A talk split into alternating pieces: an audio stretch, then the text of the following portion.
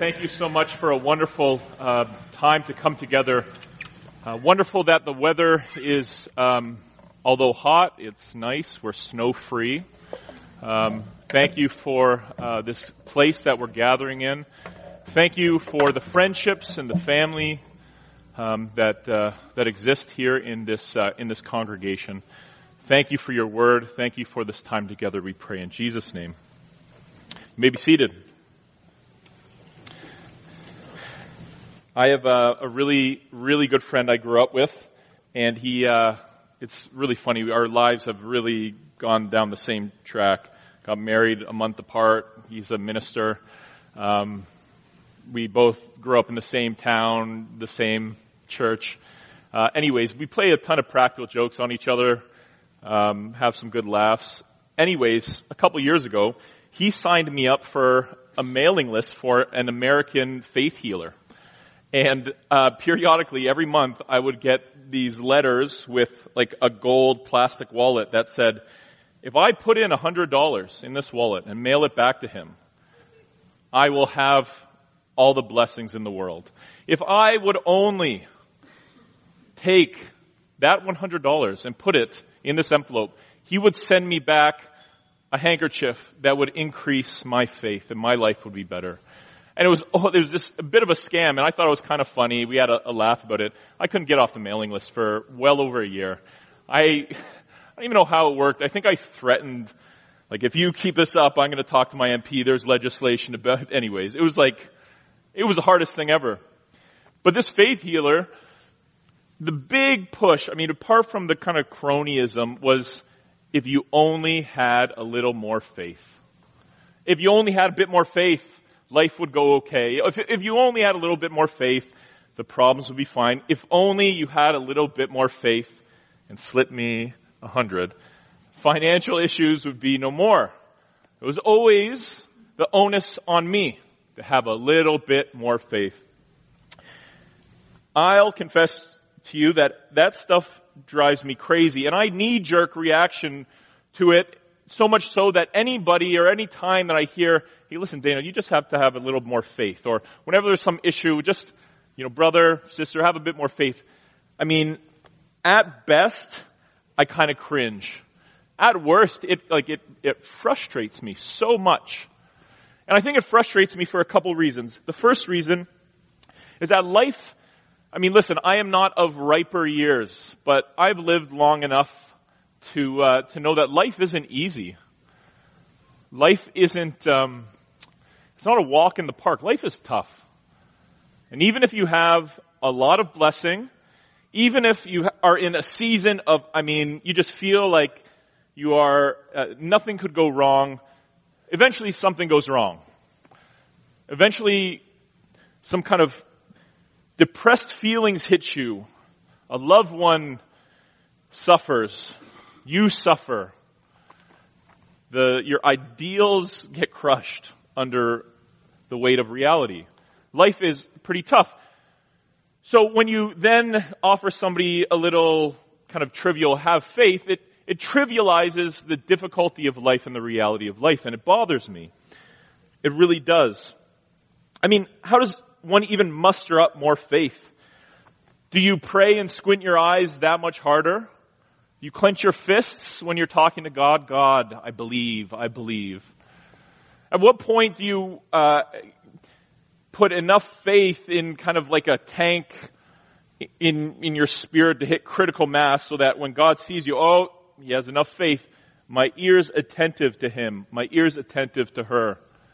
I mean, what does it mean to have enough faith? If, it, if it's to pray more, I mean, basically any parent with a young kid is doomed. We don't have time for anything. So how do we increase in faith? How do we increase in faith in the face of uncertainty from every facet of our life? Potentially every facet of our life, throughout our life.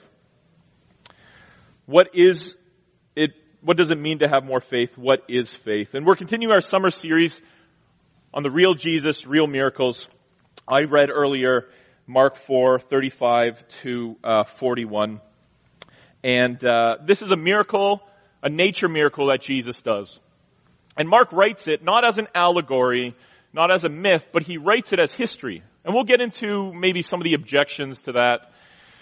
But as much as it is a nature miracle, it's actually also about faith. This is a passage about faith. See, the disciples clearly are lacking it. Jesus scolds them at the end of his miracle. But this touches on faith. What it is, who it's in, how to have it. What does it mean? And in, in this passage, we'll see that faith is hand and glove with understanding who Jesus is. Faith is tied to a proper understanding of who Jesus is. So it is important that we get Jesus right. And this passage helps us understand Jesus in three ways. We understand that Jesus is fully man and fully God. We understand that Jesus is the strong man. Say the strong man. We'll get to what that means. And that Jesus cannot be approached with indifference. So those three things, that Jesus is fully man, fully God, that Jesus is the strong man, that Jesus cannot be approached with indifference. So the first one, Jesus is being fully man, fully God. Up to this point in the narrative, Jesus has excellent success in his ministry. He is in the, the Galilee region and he is healing people and he is casting out demons. He is teaching very, very authoritatively. He has a big following around him and he is causing the religious elites and the political elites to hold court with one another to figure out how to kill him. He's causing a stir. Some people think it's a great stir. Other people, a terrible stir. But he is causing a stir. He is being successful. He's finding success in his ministry. Now I'm not sure whether Jesus is an introvert or an extrovert or if he's like the majority of us. He's a bit of both. Who knows? I'm not sure. But the point is that he is surrounded by throngs of people and he is exhausted. He gets in the boat. Look with me in verse 35 of chapter 4. And he says to his disciples, let us go across to the other side. In verse 36, and leaving the crowd, they took him with them in the boat, just as he was, and other boats were with him. Verse, um, if we go down to verse 38, but he was in the stern during this big storm, asleep on the cushion.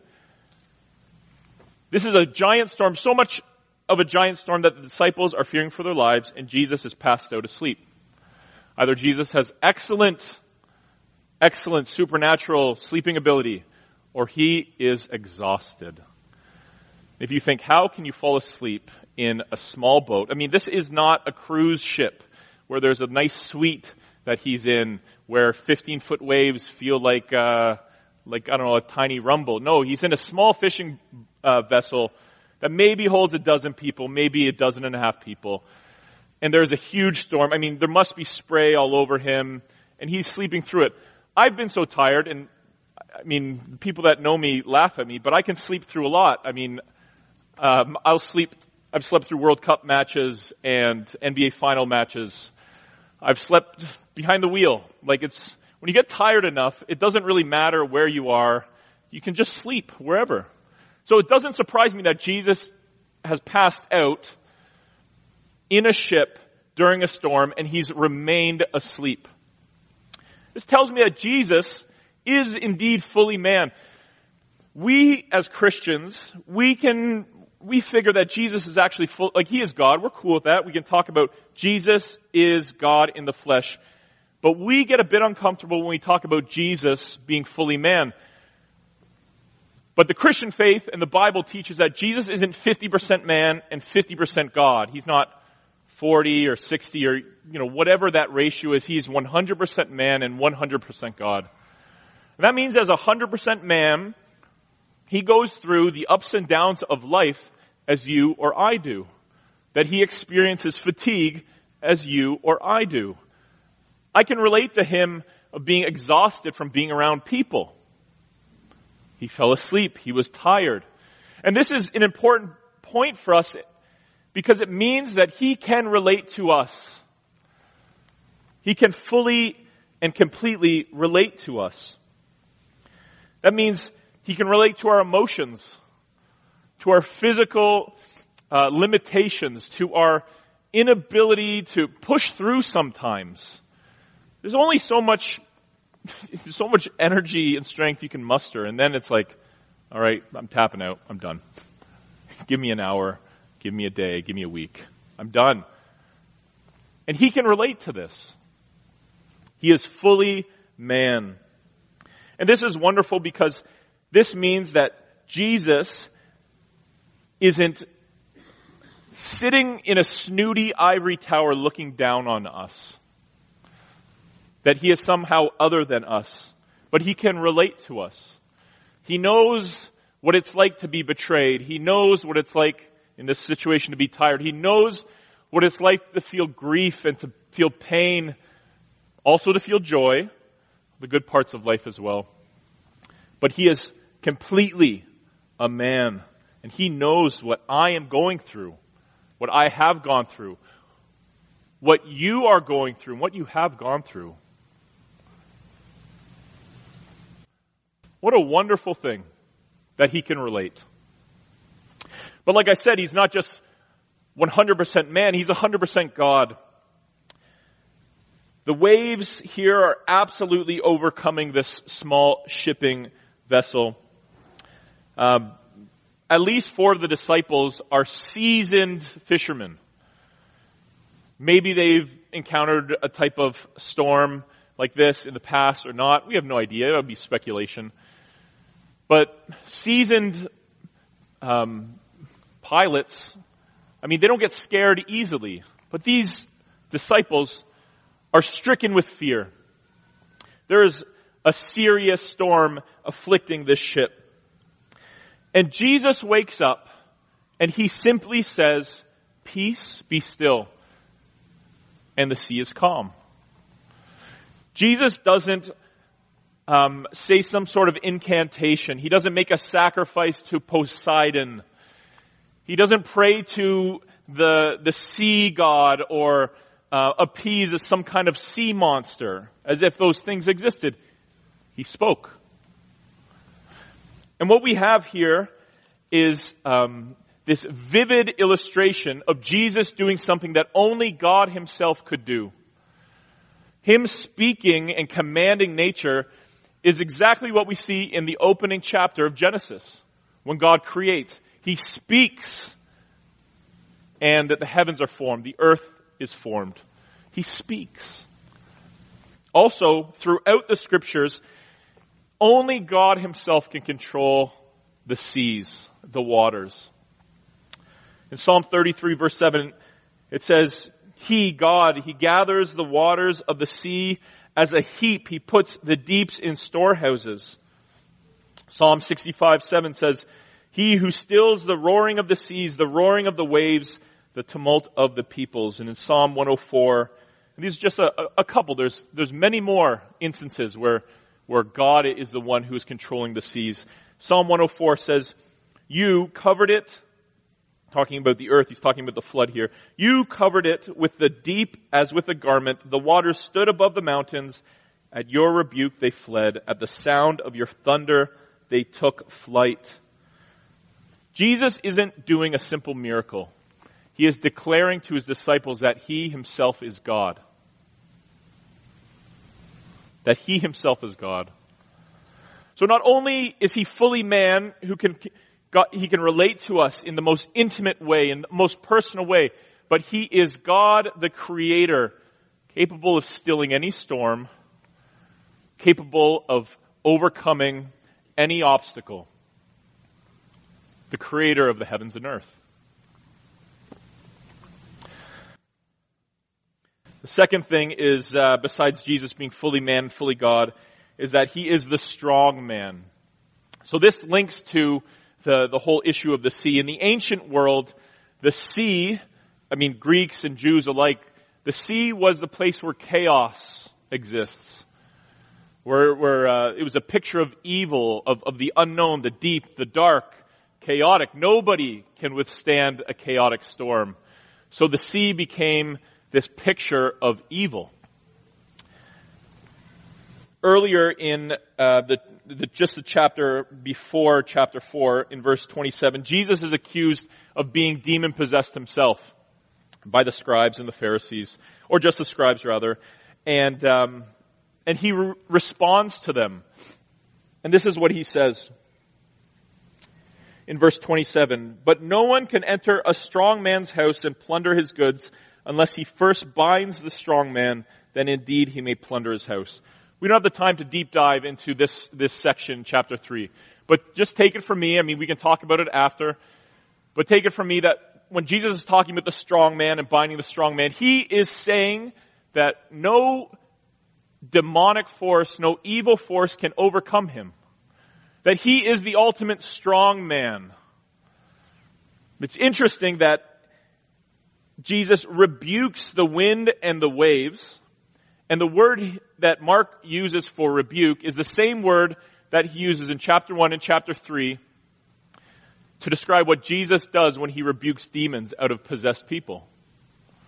So it's not just that God is declaring that, or Jesus is God declaring his deity by controlling nature, but he is also declaring that he is the ultimate force in the entire universe and not the greatest of, of demonic forces can overcome him.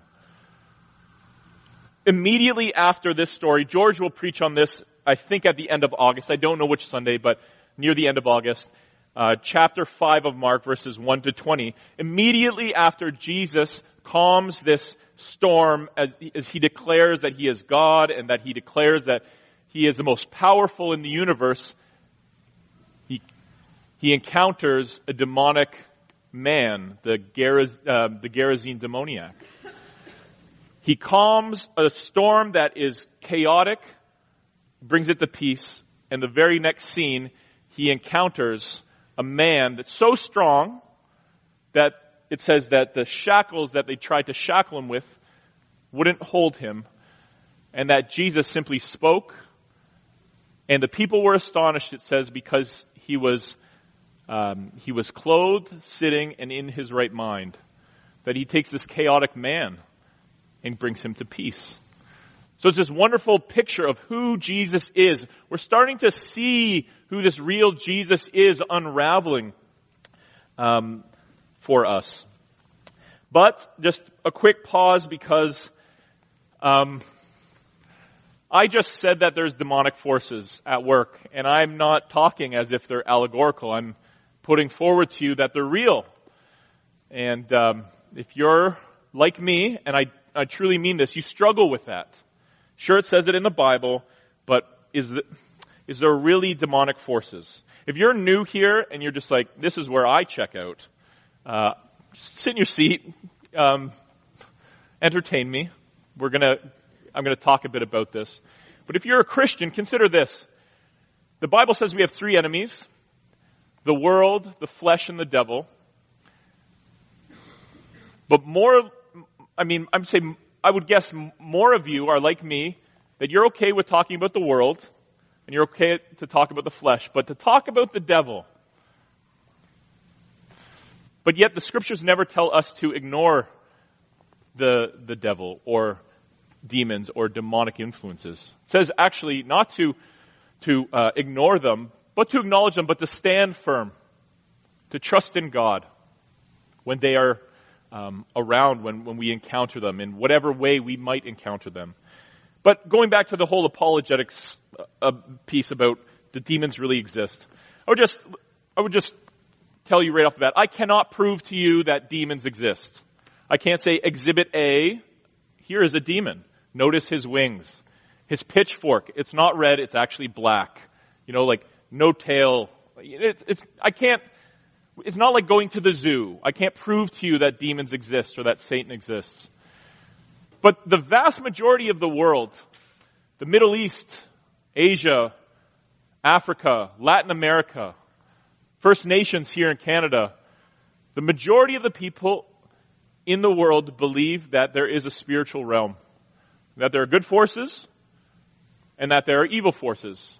I'm not saying they share the same religion, but that there is this spiritual reality that's just as real as the physical reality. We just don't see it. But us Westerners, we're smarter than them. We are moderns. we, uh, we say, prove it. And the, the criteria of proof that, that we say is legitimate could never possibly prove that there is a spiritual world.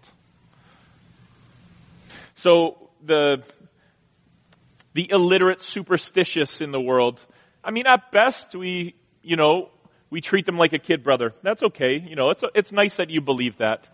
But at worst, you know, we call them names. This, they're superstitious. They don't believe, how can you believe in this? Like, don't you know that science is a thing? Like, there's no supernatural. What we see is what we get. We're empiricists. You know, the funny thing about that is that us Westerners just spend almost $3 billion going to the theaters to watch Avengers Endgame. We have spent tons of money and time trying to get to Middle Earth, engaging in Middle Earth, and enjoying Hogwarts almost too much. Carleton has a Quidditch, um, I don't know, league. Not just like a team, like a whole league. It's bizarre. I mean, we love the supernatural, except that we've relegated it to fiction, but we don't treat it just as fiction because we are, we embrace it with our time and our money and our energy. And I've just put to you that us moderns that don't believe in the supernatural world, I, I would say that I'm not as convinced. I think we have this eternal itch, this, this, this underlying belief, subconscious, I don't know, that there is something out there that is more than just this physical world. And I would just put it to you that you need to consider that. That it's not just for entertainment's sake. There is something obsessive about our desire for fantasy and, to, and, and for sci-fi, for otherworldliness. By the way, I'm not somehow saying that there are mutants among us are wizards and, and witches from Hogwarts. I'm not saying that. But my goodness, we, uh, we think it would be pretty cool if there, there was. Jesus shows himself to be truly man, um, to be truly God, to be fully man, to be fully God, and the ultimate power in the universe, prevailing over true spiritual forces, both evil and good. And he shows his strength in front of his disciples. Mark writes in such a way that whenever Jesus does a miracle, he does it in a way that forces his disciples to react. The disciples can never remain neutral when they're around Jesus and what Jesus does. They're already, they're always forced to, to make a decision towards belief, towards faith, to, to change their worldview, to change their thinking. And this is exactly what we see here. And this is exactly, as we read this, what, what the text is forcing us to do. So Jesus, this text shows us that Jesus is fully God and fully man. This text shows us that Jesus is the true strong man. And this text shows us that Jesus cannot be approached with indifference. So at the beginning of the sermon, I talked about how I'm not a big fan of pat answers to just have a little faith uh, when difficult situations arrive. Um, but as it turns out, this is kind of what Jesus is saying. Look with me in chapter 4, um, in verse 40, after Jesus calms the wind and the waves. He says to his disciples, um, sorry, verse 40 he said to his disciples, why are you so afraid? Have you still no faith? You know, the disciples' reaction is very, it's a very natural reaction. Pushed to the brink of death, whether it's real or imagined, if you think you're dying, you react in a very, um, in not necessarily a rational way. You kind of freak out. I think that's a completely okay reaction. The disciples here are freaking out because they think they're going to die. And instead of saying to Jesus in a calmed, rational way, Jesus, there is a storm.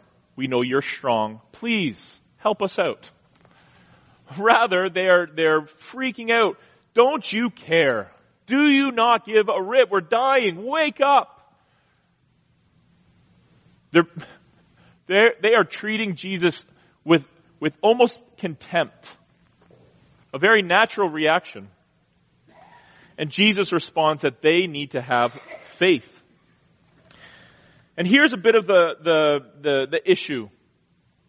Is that if you are like me to a certain degree, you expect that following Jesus comes with its perks. And, and it does. It really does. But the perks as if I'm following Jesus, I'm living a godly, upright life. I will have more prosperity. I will probably have more health. I won't speak in these terms, but that will be my sentiment. I will have more bounty. There'll be more goodness in my life. There'll be more, there'll be more, there'll be more, there'll be more. And that, although I might say that my hope is in heaven, really my hope is here on earth. But Jesus here is, is saying the opposite.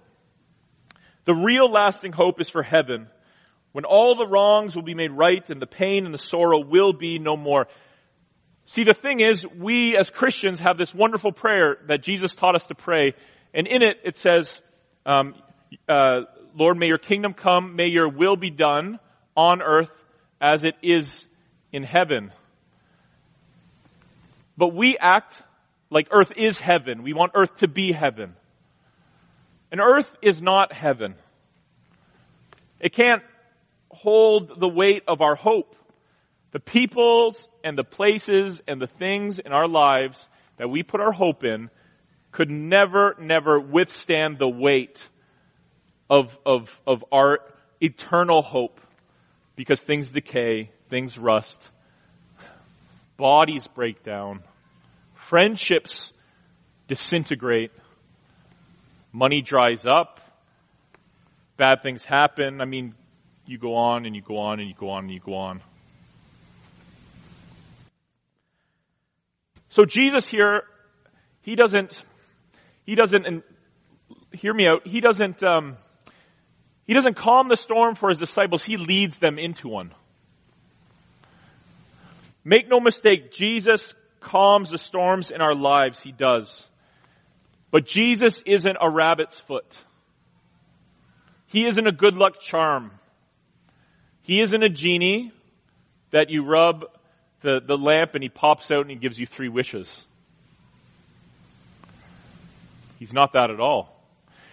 But he is the one that leads you into the storm. In verse 35, it's Jesus leading the disciples into the storm. But notice that he's in the boat with them. He doesn't lead us into the storm and then abandon us and then say, where is your faith, stupid people? idiot people. I have no patience for you. He's in the boat. His life is at risk as well. The disciples are fearing for their lives, and then the storm is subdued, and you think that they'd be happy. But the text says the opposite. In verse 41, it says this. After Jesus calms the wind and the waves after he asks them, why are you so afraid? Have you still no faith? Verse 41, and they, the disciples, will, were, and they, the disciples, were filled with great fear and said to one another, who then is this that even the wind and the sea obey him? If they had fear before, the emphasis in the text is that they have fear squared. It's like, it's double the fear, but it's fear to the exponent of fear. They're, they're, they're almost infinitely more afraid after Jesus subdues the storm than when the storm was raging. And this is a good thing. Hold on a second. I thought fear is a bad thing. Fear leads to all sorts of different racism. Fear leads to bad behavior. Fear can lead to, to squashing people and wars and, and, and abuse. Fear can lead to all sorts of bad things. And doesn't the Bible say that perfect love casts out all fear. So why is fear in here a good thing? The fear in the scripture here is this recognition of who Jesus truly is. That he is fully man, but fully God. That he is the creator, but also that he's the strong man. That he is completely other than us, infinitely more powerful than us, infinitely greater than us, that he, if he wanted to, could squash us, that it is a fearful thing to be in the presence of God. It's good to recognize who he is, but it's important also to recognize that he is, and to remember that he is fully man. That he relates to us, that he has love for us, that he gives us grace. So if you're not a Christian, I would love to, to talk to you about becoming a Christian, but understand that there is a relationship that you will enter into with the fearful, the, the awesome, the terrifying God of the universe. But the God of the universe that is so intimate and loving, that will be with you in the boat, that asks you to trust in Him. So Jesus leads the disciples and leads us into all sorts of storms. And why? It's because He wants our hearts. He wants our faith to grow. Often our faith doesn't grow when things are going swimmingly.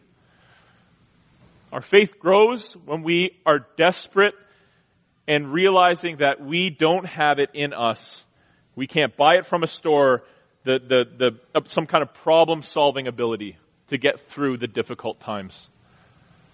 So he puts us in situations lovingly while being in the situation with us to expand our faith. And he gives us the ability and strength to expand it. But if you are here and you are like the disciples who say, do you not care that we are perishing?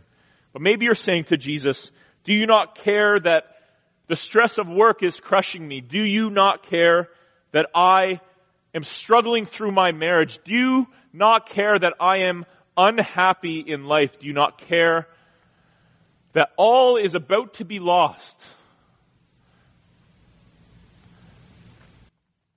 The same Jesus is saying to you that He can take care of the situation, that you are to have trust in Him because He is able, precisely because He is God incarnate, precisely because He is the creator of heaven, the heavens and earth, precisely because He is who He says He is.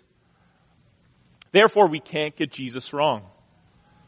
A proper understanding of who Jesus is will lead us to proper faith in Him. And I'm not necessarily talking about a saving faith. Because ultimately God, He saves us and it's not the degree of our faith that saves us, it's the object, Christ, that saves us. But the faith as we are, are, are refined by Him, as we grow in Him, the Bible calls this term sanctification, but just think of it like you are this wonderful kind of mix of silver, but a bunch of other impure metals, and it's all kind of fused together. And God wants to purify you, and the only way to purify you is to put you through the furnace. Furnaces are hot. He will burn parts off of you. But what will be the result? You will be more and more like Him, walking in more and more freedom. Precisely because you are made for eternity. You're not made for this temporal life. So when we start living in an ordered way, the way God ordered us to live, we will live in freedom. Not necessarily bounty, not necessarily physical health, not necessarily with the best relationships ever, but as a child of God, as a, an eternal being I'm not saying, hear me when I say this, I'm not saying that this world doesn't matter. It matters a lot. But let us not get things mixed up and treat the temporal world as if it was eternal. And treat the eternal God as if He is just a way to solve our temporal problems. God gives us more grace he gives us grace because He truly loves us, and He made a way for us to know Him. Jesus dies in our place and rises again. He draws us to Himself by the Holy Spirit so that we may be in full communion with God the Father, God the Son, God the Holy Spirit. But again, I will say to you, Do you have a proper understanding of Jesus? Turn with me one last time to verse um, 26, or sorry, verse 36.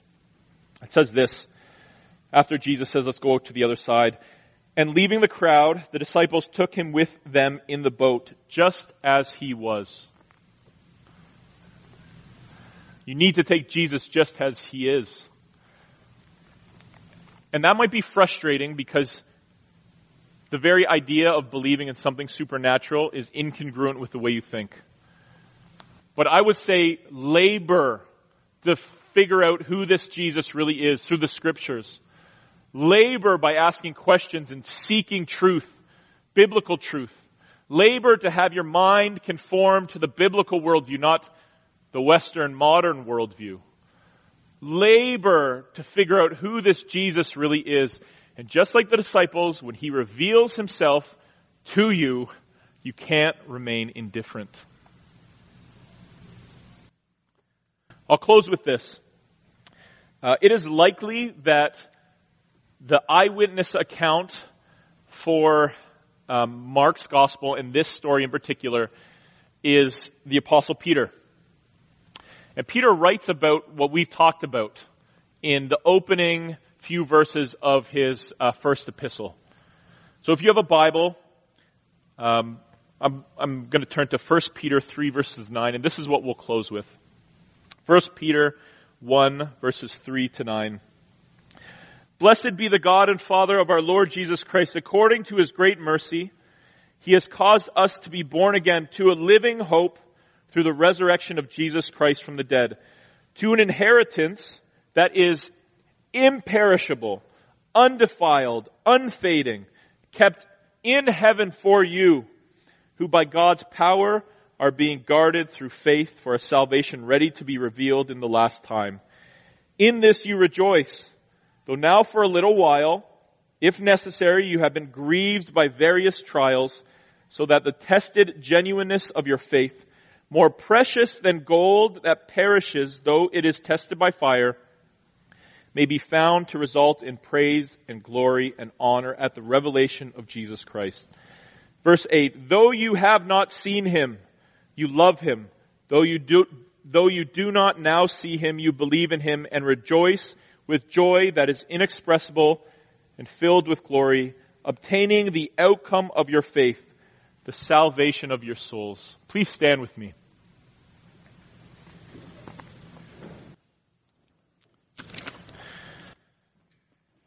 Heavenly Father, I thank you so much that you sent your Son on earth, fully man, fully God, to um, live this life the ups and the downs, the highs and the lows, the emotional um, difficulties, the physical difficulties, the spiritual um, struggles as well. To, to be tempted in every way, but be without sin, but but to, to know us intimately. And I thank you that you are wooing us, you are drawing us, you are gathering us to a proper understanding of who your son is. And that that proper understanding cannot leave us neutral. Lord, I pray today for Christians and non-Christians, for people that have been churchgoers their whole life, or people that are super new to the faith, or just still exploring, or completely indifferent, that we would consider who Jesus truly is. That this miracle story is, is, is a window into the nature and character of the incarnate God, fully man, fully God, creator of heavens and earth, the strong man indeed. I pray that you will help us to encounter him, that you will draw us, that you will, that you will help us have our eyes open to the spiritual realities, conform our minds to the biblical truth, help us to, um, to withstand and to resist the world, the flesh, and the devil Lord, we ask this in Jesus' mighty name. And Lord, for anybody here that doesn't know you through Jesus, your Son, by the power of the Holy Spirit, will you please do a work in their heart? Pray these things in Jesus' name.